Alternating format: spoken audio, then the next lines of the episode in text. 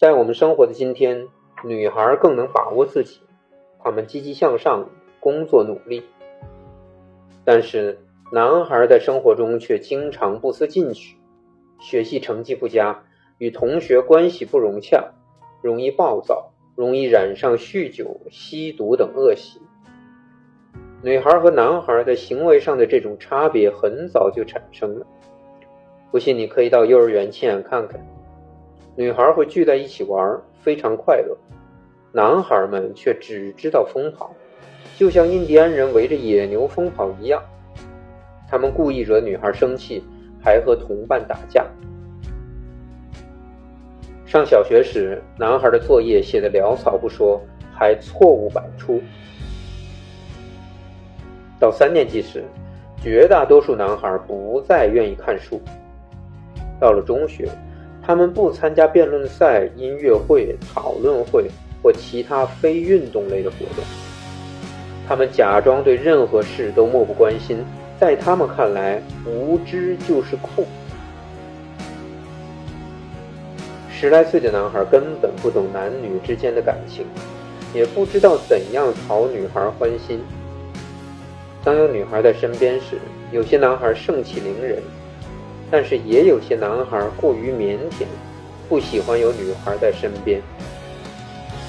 他们有的甚至不懂最基本的谈话技巧。当然，最重要的是安全问题。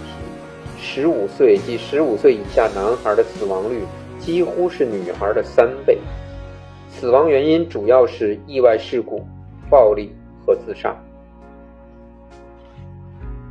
好消息。我们最希望看到的是年轻人精力充沛、勇于突破、快乐善良。我们需要把男孩培养成为关心他人、能为二十一世纪的发展出谋划策的人。同时，他们也应该学会洗碗、扫地、收拾自己的房间。三十年来，一直存在着这样一种倾向：否定男孩的男子气概。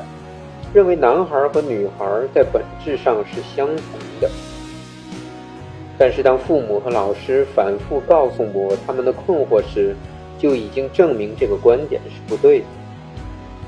新的研究成果表明，男孩和女孩在性格上是不一样的，这进一步证明了父母的直觉是对的。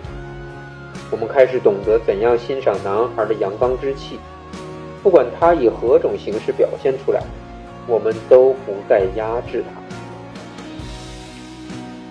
我们希望男孩能成为优秀的男人，而我们能够帮助他们成为这样的人。其中，理解他们是关键。